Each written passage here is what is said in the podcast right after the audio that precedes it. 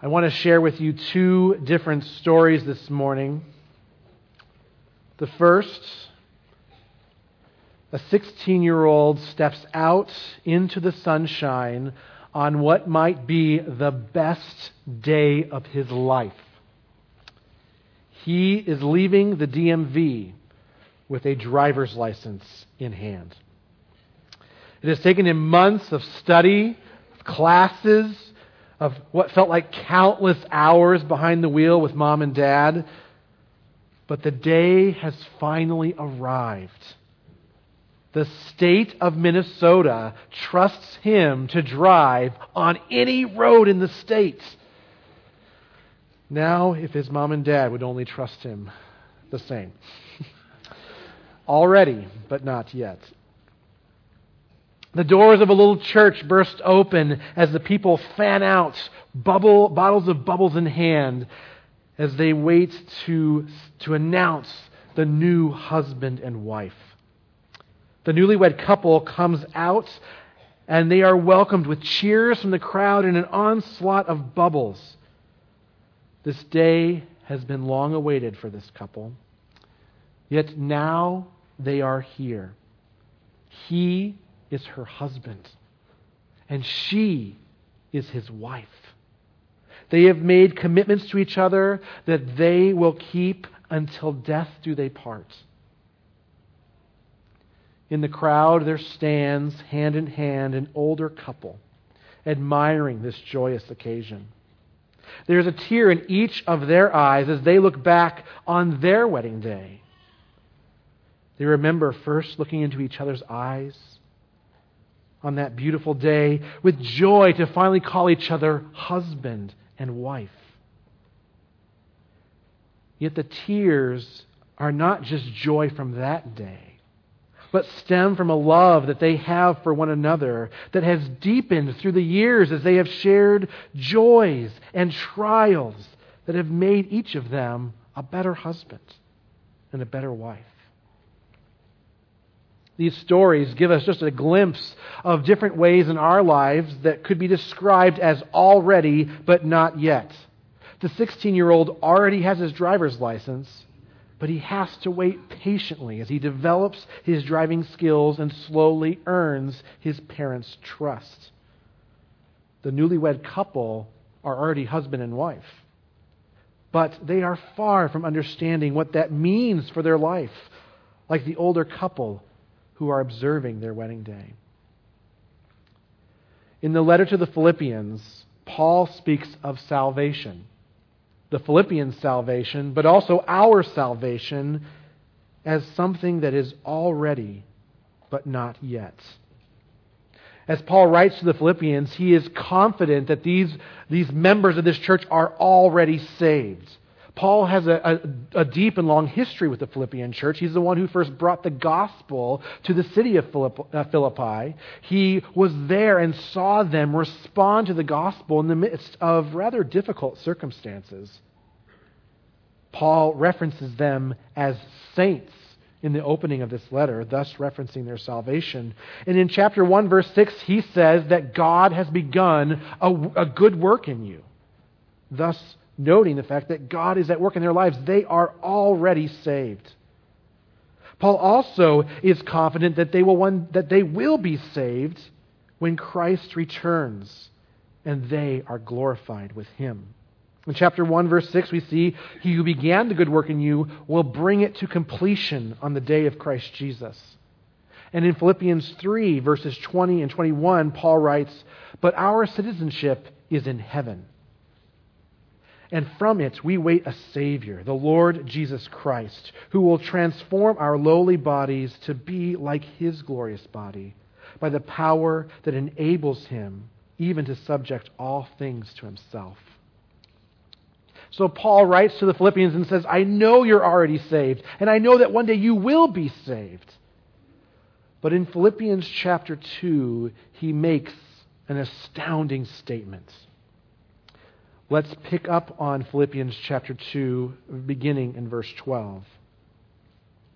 Therefore, my beloved, as you have always obeyed, so now, not only in my presence, but much more in my absence, work out your own salvation with fear and trembling.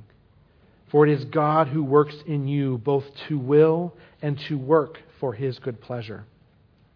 Do all things without grumbling or questioning, that you may be blameless and innocent, children of God without blemish, in the midst of a crooked and twisted generation, among whom you shine as lights in the world, holding fast the word of life, so that in the day of Christ I may, be proud that I did not run in vain or labor in vain.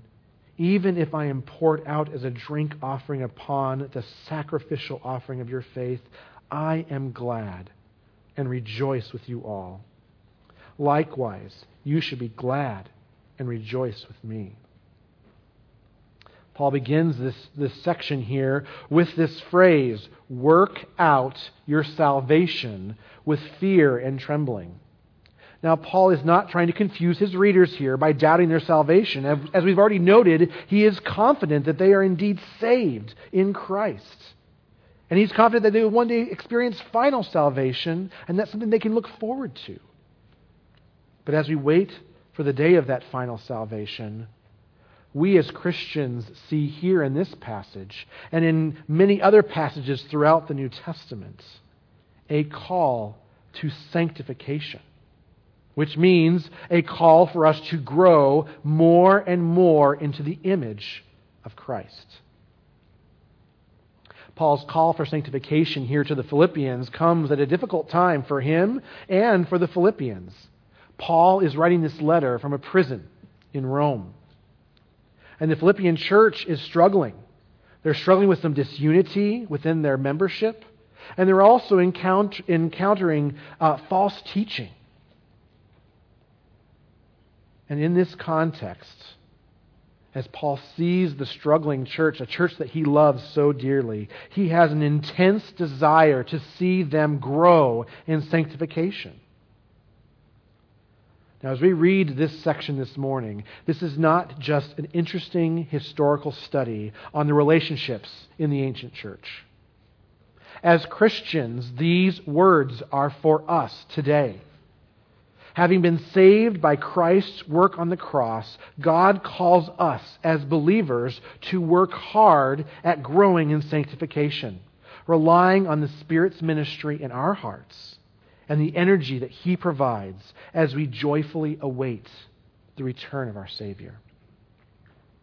We're going to see this sounded loudly and clearly in the text that's before us today. And as we read this text, we're going to see three different things. First, we're going to see uh, the call to sanctification in verses 12 and 13. We'll then see an example of what sanctification looks like in verses 14 and 15. And finally, we'll see the glory and the joy of sanctification in verses 16 through 18. Let's look here first, then, at the call to sanctification we see in verses 12 and 13. We read, Therefore, my beloved, as you have always obeyed, so now, not only in my presence, but much more in my absence, work out your own salvation with fear and trembling. For it is God who works in you, both to will and to work for his good pleasure. So we see here, first of all, that sanctification is a call in our lives, and it is a call to work out. Now, again, we have, we have to understand here Paul's thinking. He is not suggesting that salvation and works have anything to do together as relates to earning our salvation. He writes in other letters, uh, one being the book of Ephesians, in verses 2, 8, and 9, very familiar text to us, that it is by the grace of God that we are saved through faith, and not our own doing. It is the gift of God, not by works, lest anyone should boast. Paul is not suggesting here that salvation is earned through our work. But salvation does have a result in our lives. And even as Paul wrote to the Ephesians, he writes in the very next verse, in, cha- in chapter 2, verse 10, For we are Christ's workmanship, created in Christ Jesus for good works, that God has prepared beforehand that we should walk in them. Paul tells the Ephesians, you as Christians should be working out the good works God has planned for you. And he writes to the Philippians and says the same thing here. Those who are saved are going to work to see their sanctification move forward. And while we read this passage and we're somewhat uncomfortable with the word salvation and work in the same sentence, I think it's important for us to understand that this here is God's word before us. And we need to seek to submit to what it says in our lives. And I think we can see here what Paul is trying to say is that in light of the saving work God has done in your life, making you a child of God, work hard to act like a child of God. We see here in verse 12 that Paul links this sanctification work to obedience. And the Philippians indeed have had a long history of obedience. As I mentioned, they first obeyed the gospel as they uh, came to faith in the midst of difficult circumstances. Almost immediately, Paul is kicked out of Philippi and forced to move on in his ministry.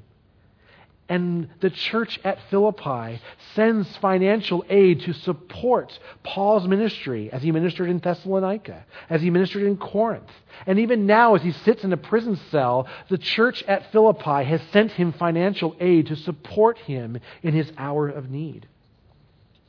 They have a long and loving relationship here that has been brought about through their work and their service together. Paul knows that the Philippians have been faithful, they have obeyed.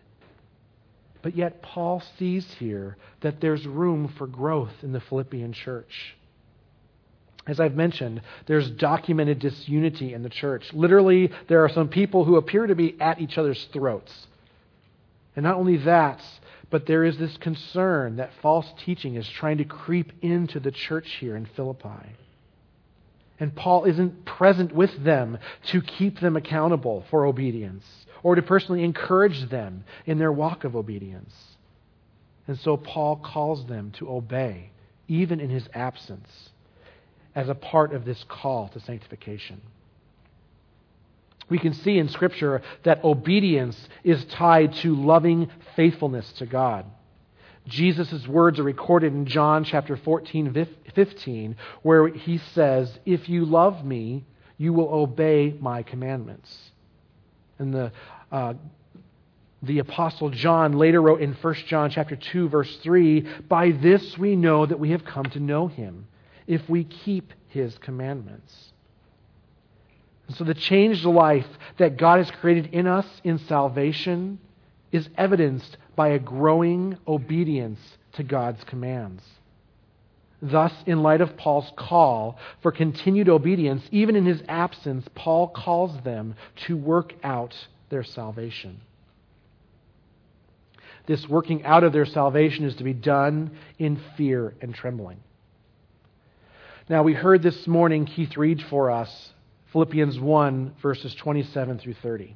And the, the, the text we're in this morning is actually part of a larger section of Philippians with this call to obedience and to live a life worthy of the gospel. It started in verse one, uh, chapter 1, verse 27, continued through the end of that chapter. And then it's picked up again here in verse 12 and continues through the passage we'll look at this morning. In between, we have Philippians 2, verses 1 through 11, where Paul reminds us of Christ's perfect humility and his exaltation. We think about it. Jesus Christ, the creator and sustainer of the entire universe, humbled himself, being becoming part of his creation. And beyond that, humbled himself, becoming obedient to the Father, even to the point of suffering and dying, so that you and I can have eternal life, can have a renewed relationship with God. But that's not the end of the story. Jesus is resurrected and then exalted onto his throne, where he, he is on his throne uh, ministering as king now.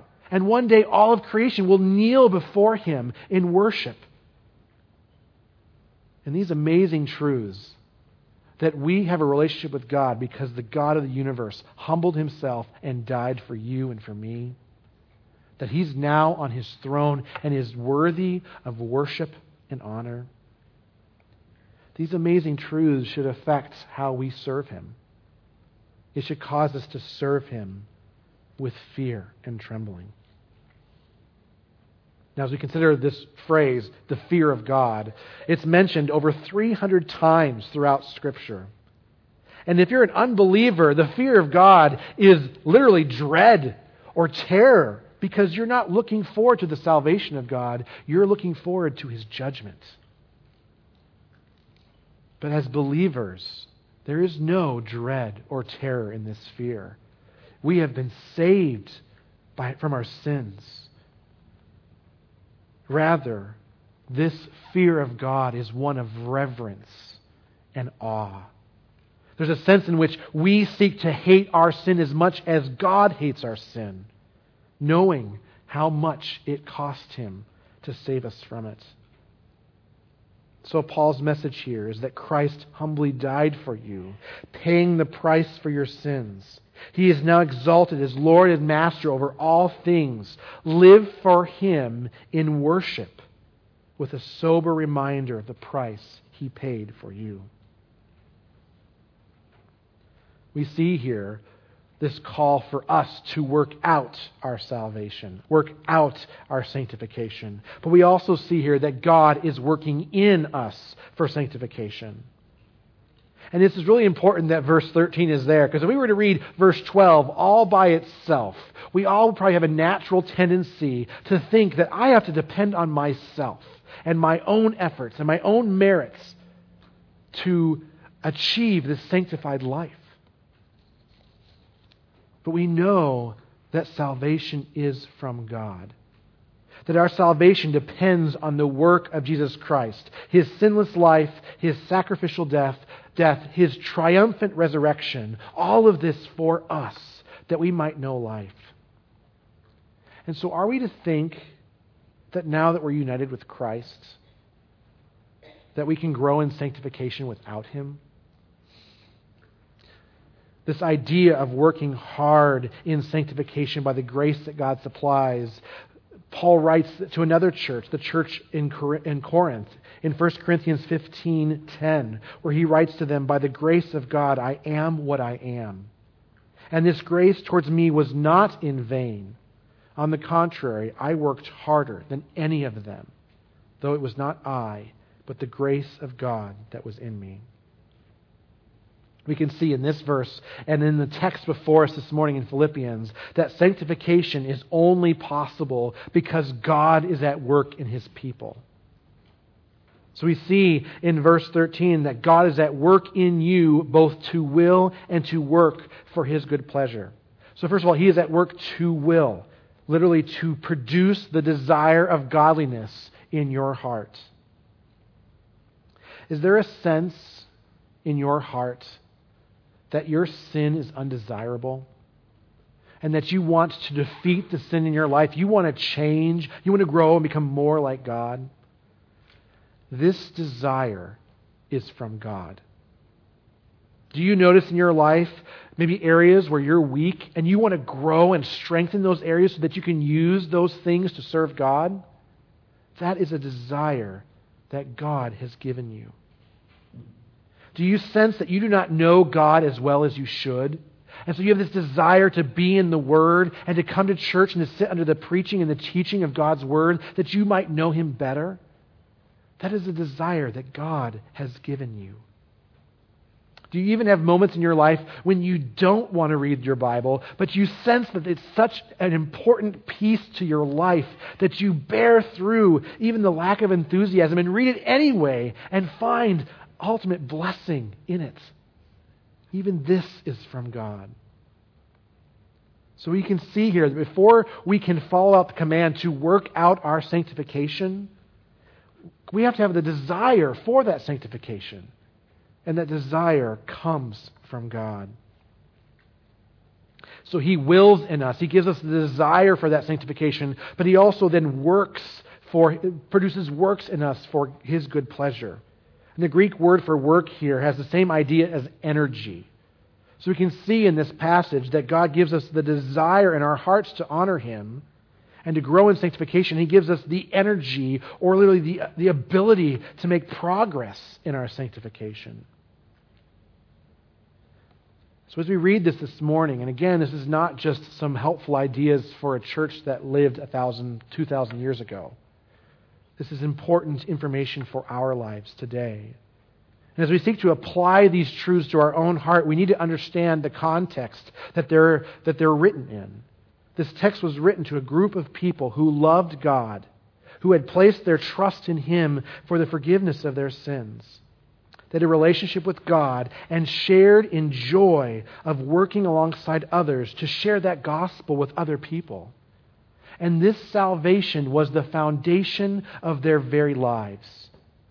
Indeed, without this saving faith, nothing that Paul writes here would be of any value to them. Apart from knowing Christ and his power working in you, you cannot become a better person. So if you're here this morning and you do not have a relationship with God, if you have not placed your trust in Christ's work on the cross for the forgiveness of your sins, then you are still in your sins. And you are not waiting for salvation. You're waiting for judgment from God. And in your state, these verses mean nothing to you because you cannot work hard enough to be good enough to please God. No matter how good you try to be, there will still be sins in your life that will one day leave you guilty before the sovereign Lord of this universe. You need Christ today. He died in your place to save you from your sins. By recognizing your sin, and turning from it and seeking forgiveness in Him, you will be saved. And then, as a child of God, you can seek to grow in Him by the power that He provides in your life. But if you're here this morning and saying, I have trusted in Christ, I am a child of God, then my question for you this morning is in the progress of your sanctification, as we walk down this road of sanctification in our lives, which ditch might you have a tendency to fall into? Because in this road of sanctification, on one side there is a ditch in which we say, My spiritual growth depends on my efforts. It depends all on me. We would call this legalism. As we seek to uh, please God and honor Him by our own efforts and our own merit, by doing these things that are good and avoiding these things that are bad, this is legalism. And it's a ditch on the road of sanctification. On the other side of the road is another ditch where we could say, you know what? God is the one who produces spiritual growth in my life. And there's nothing I can do about it, so I'm going to just sit back and let Him work. This is a passive approach to sanctification, and it is also a ditch in the road. Now we have to understand here, this text before us says we do need to work for our sanctification. But it also says we have to rely on God who's working in us. And there's some tension here between these two truths. But again, this is God's word that He brings before us this morning. And so we have to seek to submit to that truth and seek to honor it in our lives. So we are called to work out our sanctification, relying on the grace that God supplies. We must seek to avoid the ditches and realize both of these truths in our lives as we seek to grow more and more like Him. Now, you might ask the question well, how do I know if I'm in one of the ditches? Well, for one, if you find yourself exerting no effort in your sanctification, then you're in the passive ditch. and you need to just heed God's call here to work out your sanctification. But probably the bigger question for more of us is as I am working out my sanctification, is it my own effort? Am I relying on myself? Or am I relying on the grace that God supplies in my life? How can we know the difference? And I think the difference is seen in where your focus is. Do you continually talk to God about the struggles you have in your life? Do you pray to Him and ask for different desires? Do you pray to Him and ask Him for strength and for grace to overcome sin in your life? in our prayer lives, we seek the face of God and we demonstrate our reliance on Him. And this is one of the evidences that we are striving, not in our own strength, but in the grace that God provides in our lives. So we see here God has called us to sanctification, for us to work out as He is working in. But then we see, beginning in verse 14, an example of what sanctification looks like. Now, there are many ways that we could grow in sanctification. There's many ways as we read the text of Scripture, we can say, Ooh, that convicts me. That challenges me to grow and change. But Paul here focuses on just one example. He says, beginning in verse 14, Do all things without grumbling or disputing, that you may be blameless and innocent children of God without blemish in the midst of a crooked and twisted generation, among whom you shine as lights in the world. Paul, here in these verses, points the Philippians to the example of Israel wandering in the wilderness in the Old Testament. God called the Israelites a crooked and twisted generation because they were the ones who resisted God and grumbled and disputed with him. And Paul tells the Philippians, I see grumbling and disputing in you. In this disunity that's in your church, I see grumbling and disputing. This, this grumbling and disputing, this, this disunity is spoken specifically in chapter 4, verse 2. But throughout this book, we see Paul calling them to unity, which suggests that there's an issue with unity in this church the Philippians clearly are struggling with grumbling and disputing. How about you? Are there issues of grumbling and disputing in your own life? Maybe as you think about your life here in this church, are there relationships that you have with other people in this church that could be best described as disunity within the body of Christ? Or are there just things that happen here at Eden that you just like to grumble and complain about? Maybe it's not the church, maybe it's at work, or maybe it's within your family, or maybe it's with your neighbor, or someone else in the community.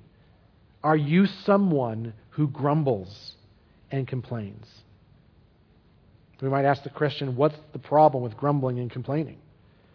Well, as Israel wandered through the wilderness, they often grumbled and disputed with Moses.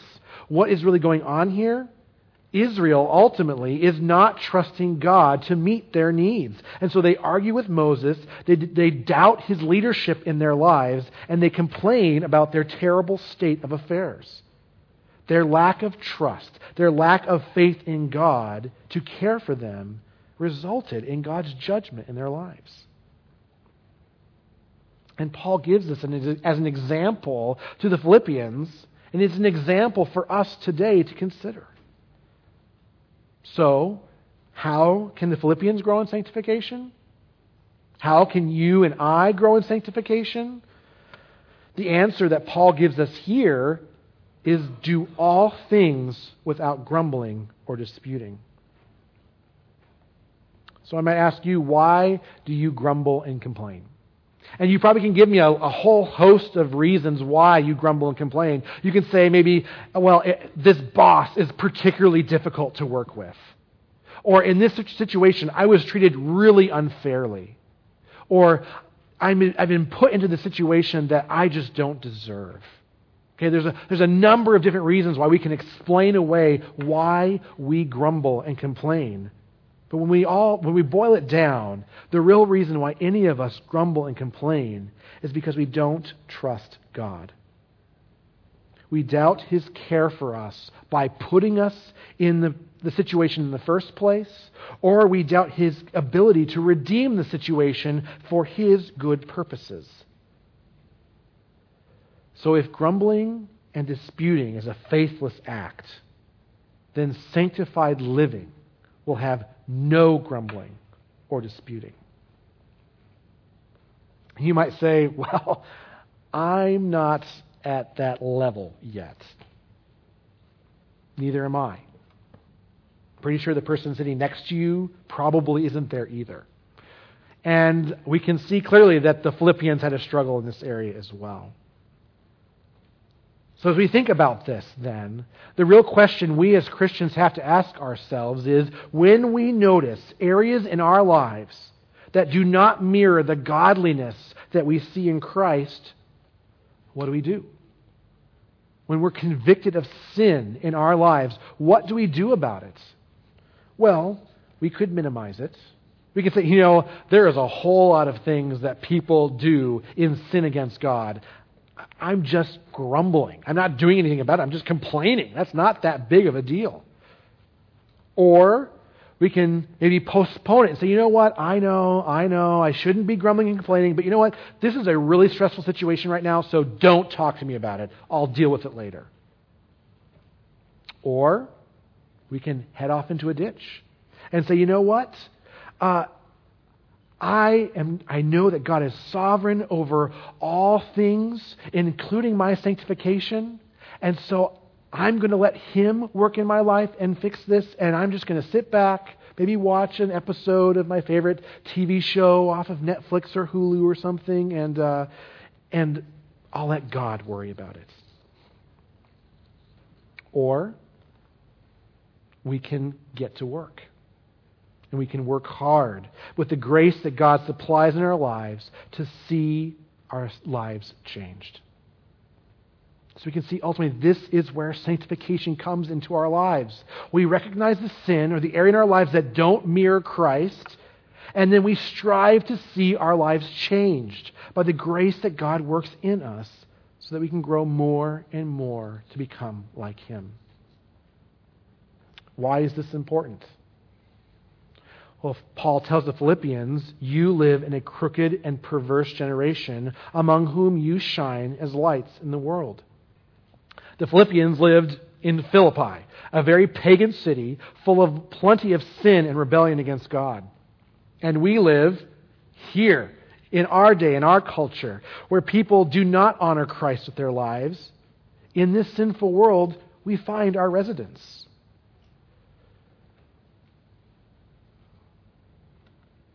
So, if this is where we find ourselves in, we live in this crooked and perverse generation. Paul then encourages them and says, You shine as lights in the world. We see here there are plenty of examples of people around us who are in rebellion against God, who disregard God and doubt His authority and doubt His love and care for us. There's plenty of examples of that in this world. We live in a world that's dark with sin. And here we are, God's children, whom He has transformed by the gospel. We are His new creation, which does not follow the world's example of godlessness but rather is to demonstrate in our lives the light of the gospel and its transforming effect in our lives. We do so by trusting God and living for His glory. And so, we don't grumble and dispute. And we're different from the people in this world. And why are we different? Because we trust God. We know that He will care for us regardless of the circumstances we find ourselves in. Therefore, we faithfully wait on Him. This truth lived out is a light in a dark world, and it provides us opportunity to share the gospel with this world. And this is just one example of sanctification that we need in our lives. I know I need it. It is possible to live without grumbling and disputing. But remember, it is God who wills and works for his good pleasure. So I encourage you this morning to grow in the area in this area that we might be examples of Christ to this world. So we've seen this call to sanctification, we working out as God works in. We've seen this example of what sanctification looks like, living without grumbling and disputing. And finally, this morning, we see in verses 16 through 18 the glory and the joy of sanctification. We read in verse 16, holding fast to the word of life, so that in the day of Christ I may be proud that I, not, that I did not run in vain or labor in vain. even if I am to be poured out as a drink offering upon the sacrificial offering of your faith, I am glad, and I rejoice with you all. Likewise, you should also be glad and rejoice with me.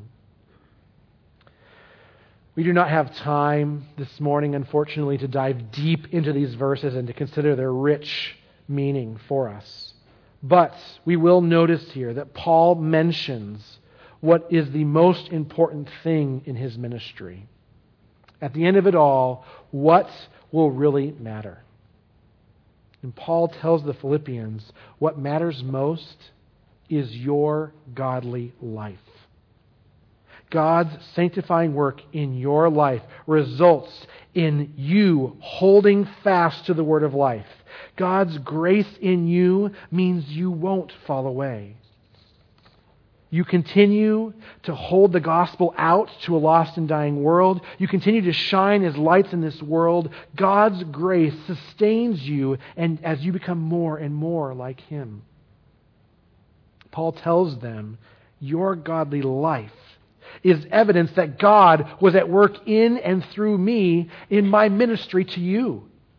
My labors were blessed by God and brought him glory. And Paul finds joy in this. He finds joy in seeing others work, uh, uh, come to honor Christ and work, and, and as God works in their hearts, and re, they respond to his ministry and serve God. So Paul says here, I find joy when you the people I have ministered, ministered to are serving God. But furthermore, Paul mentions here that he is willing to even be poured out as a drink offering. And scholars here debate as to whether this means just Paul's willingness to suffer in general for the church, or whether it speaks specifically of his willing to die for their faith. But regardless, what we see here is that Paul is willing to suffer greatly and even die if need be in order to support and build up the ministry of the Philippians as they seek to honor God through their own trials and sufferings. So we can see in this relationship between Paul and the Philippians here, Paul is willing to suffer so that they can grow in their sanctification in the midst of their suffering. We can see in this relationship here that sanctification isn't ultimately a personal thing, but it's a corporate thing. Now, while, yes, our relationship with God is a personal one, and we seek to understand our own hearts and to grow in sanctification as individuals, Sanctification is a very important thing for us to do individually.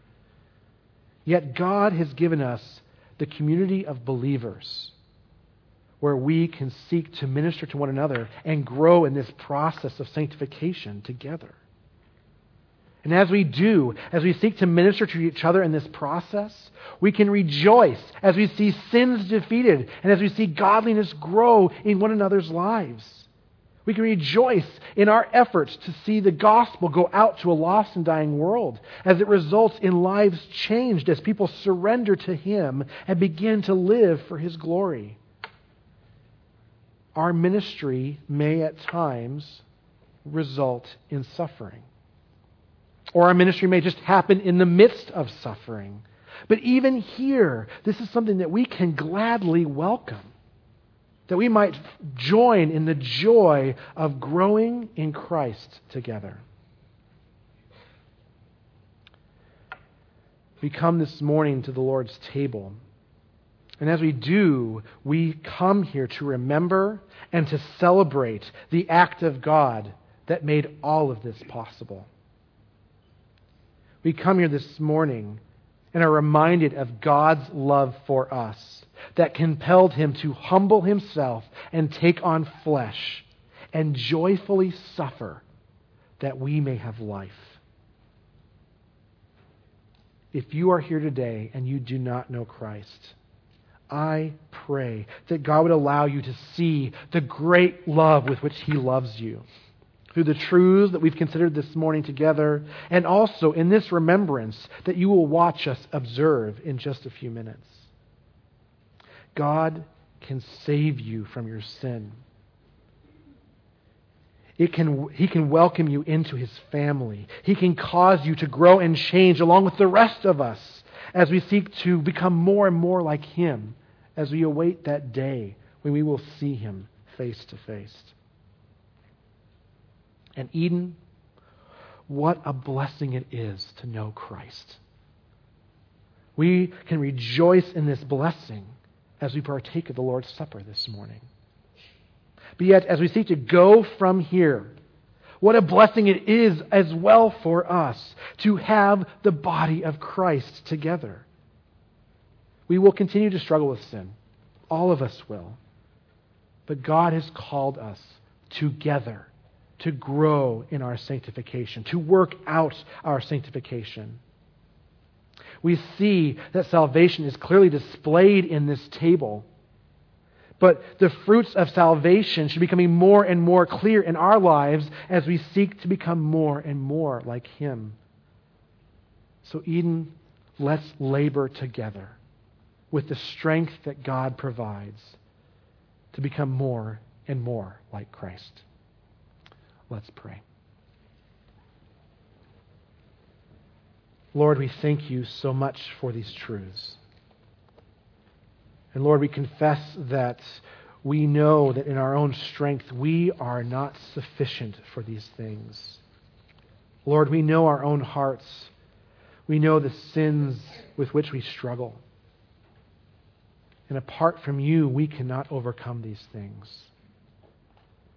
But Lord, we ask that you would supply the grace that we need to overcome. And we pray, Lord, that you would give us desire and that you would give us a fervor that we might work hard to grow in sanctification. And that you would bless our labors together with one another. Lord, that you would build up this church. That you would sanctify the hearts of people here. And that you would bring glory and honor to your name in doing so. We ask this in your name. Amen.